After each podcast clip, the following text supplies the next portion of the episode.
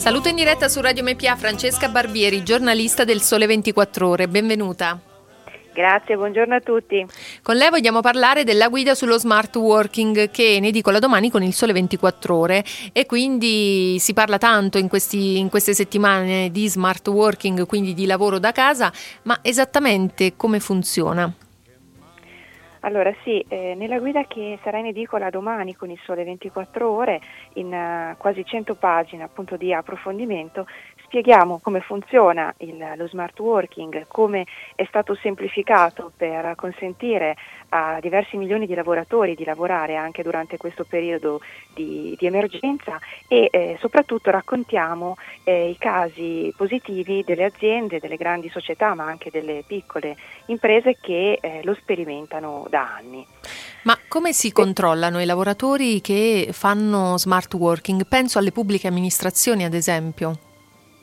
Allora, nella pubblica amministrazione eh, chiaramente lo smart working prima che scoppiasse l'emergenza legata al coronavirus era, era ben poco diffuso. Sì. Eh, ovviamente eh, adesso con tutta una serie di provvedimenti adottati dal governo per far fronte all'emergenza, lo smart working è diventato diciamo, la modalità eh, da privilegiare anche eh, all'interno delle, delle, pubbliche amministrazioni e eh, ovviamente a distanza è, è, sicuramente più difficile realizzare un, un controllo eh, ed è sicuramente diverso rispetto eh, a, a, quando la modalità diciamo, di lavoro viene, viene, svolta in ufficio. Però diciamo che eh, questi, queste prime settimane di, di, di sperimentazione hanno comunque eh, portato a, a, a, dei risultati, a, dei risultati, positivi.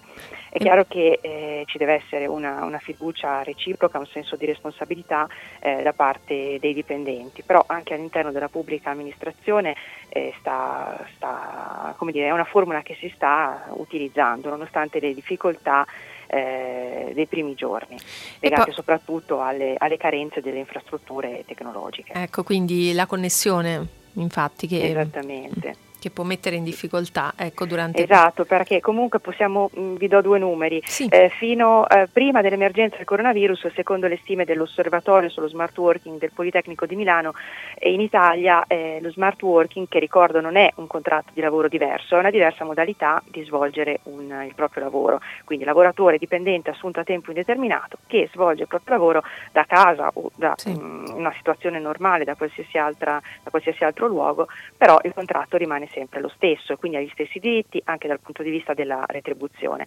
Prima che scoppiasse l'emergenza del coronavirus i lavoratori coinvolti eh, erano circa 600.000, 570.000 secondo il Politecnico di Milano. Adesso, sempre secondo il Politecnico di Milano, sono coinvolti 8 milioni di lavoratori. Eh. E poi ci sono nella guida anche ehm, eh, dire, il contributo sia del, um, della Ministra del Lavoro che della Ministra della Pubblica Amministrazione.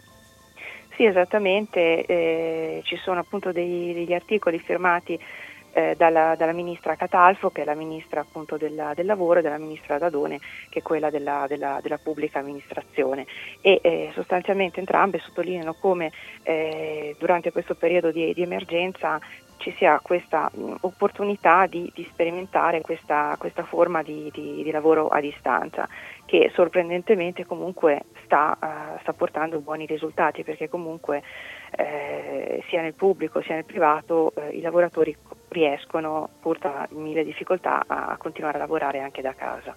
Quali altre informazioni i lettori troveranno domani nella guida sullo smart working?